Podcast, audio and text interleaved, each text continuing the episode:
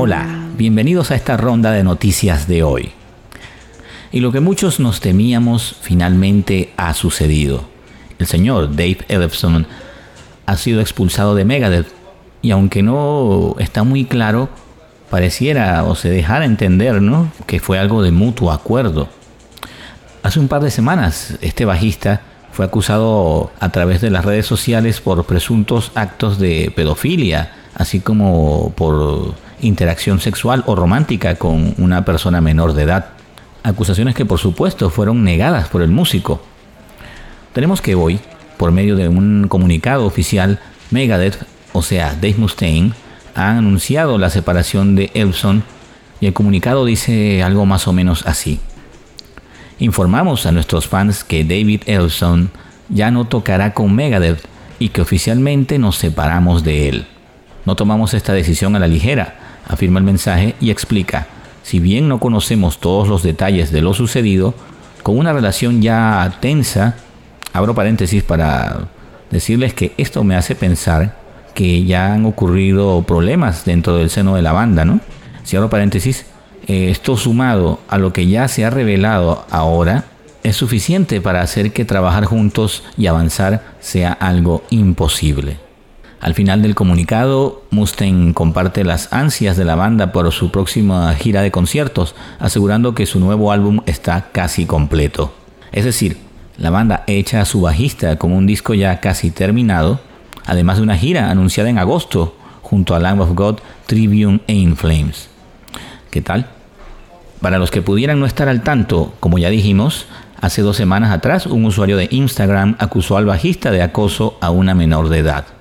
Ellefson negó rotundamente esta acusación, pero tras filtrarse videos de las conversaciones entre él y una seguidora de la banda, quien resultó ser una mujer adulta, esto es importante resaltarlo, el músico afirmó que dichas conversaciones, a pesar de ser vergonzosas, fueron en verdad reales pero que a su vez mucho había sido sacado de contexto y con la máxima intención de dañar a su familia, su carrera y reputación. Recordemos que este señor es pastor luterano y vive en matrimonio desde hace ya 27 años.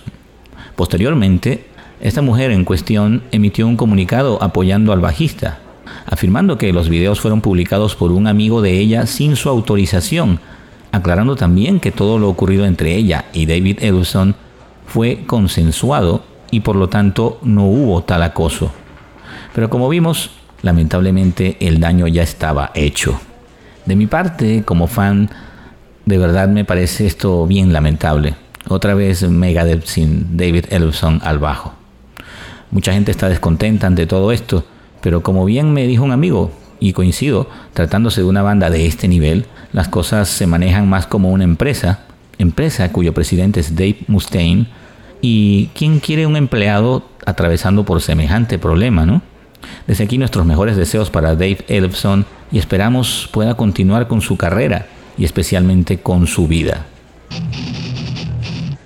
Y continuamos con las noticias. Los metaleros españoles Rey Lobo acaban de estrenar el lyric video, el cual ya pueden ver en YouTube, de su tema La configuración del caos, una de las piezas que componen su primer álbum, este larga duración recién estrenado bajo el título de El octavo pecado.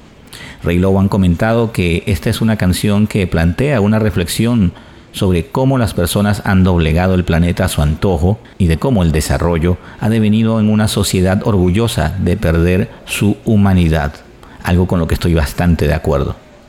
Con respecto a este disco, El octavo pecado, ha sido producido nada más y nada menos que por Alberto Rionda, líder de los super conocidos Avalanche, personaje que ya tiene bastante tiempo haciéndose un nombre en todo lo que a producción musical se refiere.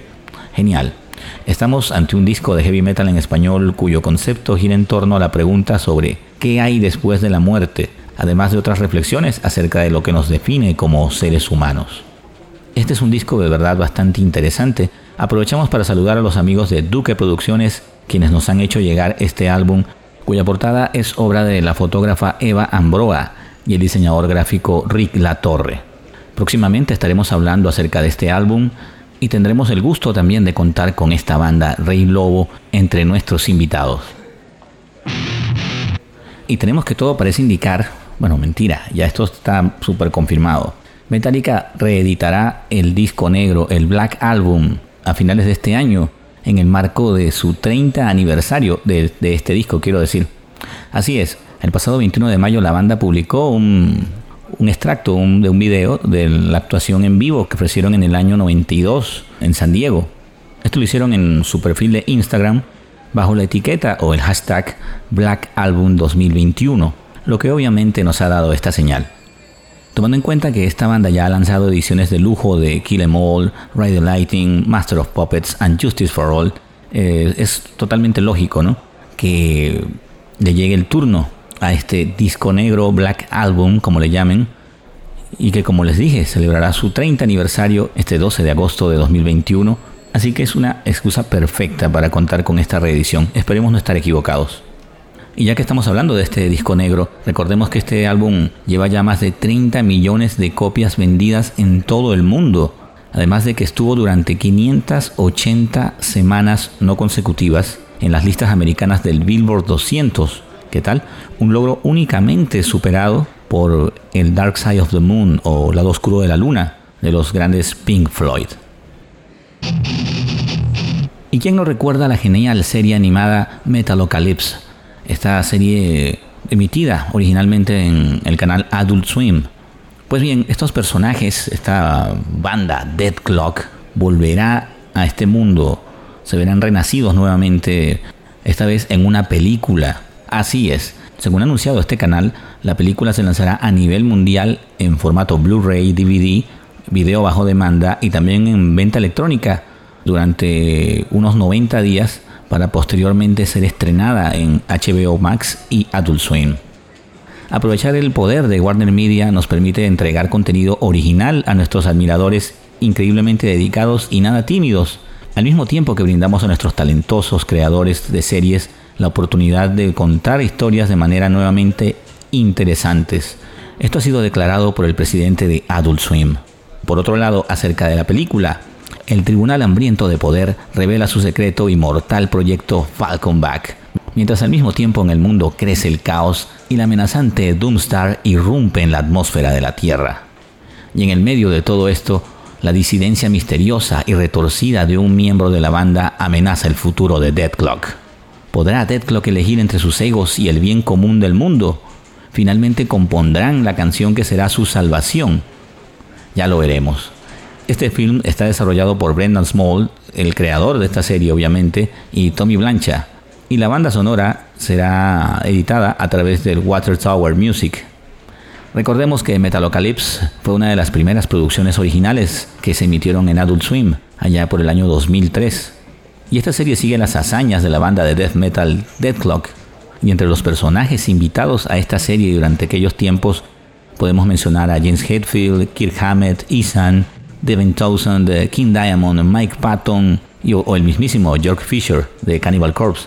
Lamentablemente en su momento no se pudo realizar lo que sería la temporada final o la quinta temporada de esta serie. Suponemos que este final lo podremos ver en, en esta prometedora película que de verdad yo no me pienso perder.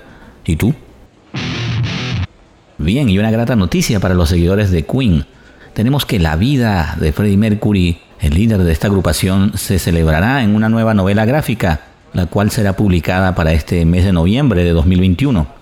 Una colaboración entre Z2 Comics, además de Universal Music Group y Mercury Songs, anuncian como un viaje a través de la vida de Freddie Mercury desde su infancia en Zanzibar, en la India, pasando por sus años de formación en Inglaterra hasta convertirse en la estrella de rock conocida llamada por millones de personas en todo el mundo. El título es Freddie Mercury, Lover of Life, Singer of Songs. La historia se cuenta con sus propias palabras y cada capítulo da una idea de las múltiples facetas de la vida de este gran cantante.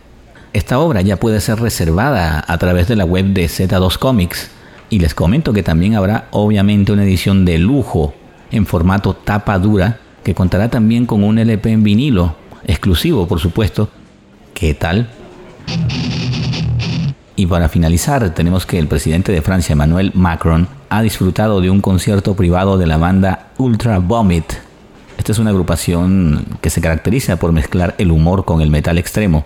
Esto ocurrió en los jardines del Palacio de Licio, residencia oficial de este primer mandatario. Tenemos que esta forma parte de un video que han realizado dos conocidos cómicos y youtubers franceses. Al parecer, eh, Emmanuel Macron habría desafiado a estos dos personajes, conocidos como McFly y Carlito, quienes cuentan con la friolera de 6 millones de suscriptores en su canal de YouTube. Ellos, como les dije, fueron desafiados o retados por el presidente a hacer un video en el que llamaran a la conciencia sobre la necesidad de llevar la mascarilla o tapaboca, mantener la higiene y la distancia de seguridad, para así poder frenar el avance del coronavirus. Como incentivo, si ambos conseguían llegar a las 10 millones de reproducciones de ese video, el presidente de Francia les dejaría grabar en el Palacio del Elíseo su siguiente video. ¿Y qué creen que sucedió? pues lograron el objetivo, alcanzaron las 10 millones de reproducciones y pues se dispusieron a llenar de música metal la residencia de Emmanuel Macron, quien se encontró nada más y nada menos que con Ultra Vomit en su jardín. es decir, que McFly y Carlito, quienes habían ganado la apuesta, grabaron un video de 36 minutos que finaliza con un paseo entre Emmanuel Macron y ellos en los jardines de donde los Ultra Vomit los estaban esperando para tocar una versión metalera y mucho más extrema del clásico Une Souris Verte, una canción francesa cuyo título se traduce en algo así como un ratón verde. Y ya que hablamos de Ultra Vomit, vamos a despedirnos con ellos. En su trabajo más reciente, el titulado Panzer Surprise, disfrutemos del tema Pink Pantera, pieza que hace alusión obviamente al episodio protagonizado por Phil Anselmo, quien en un concierto gritó White Power tras hacer un saludo nazi en pleno estado de embriaguez. Hasta la próxima.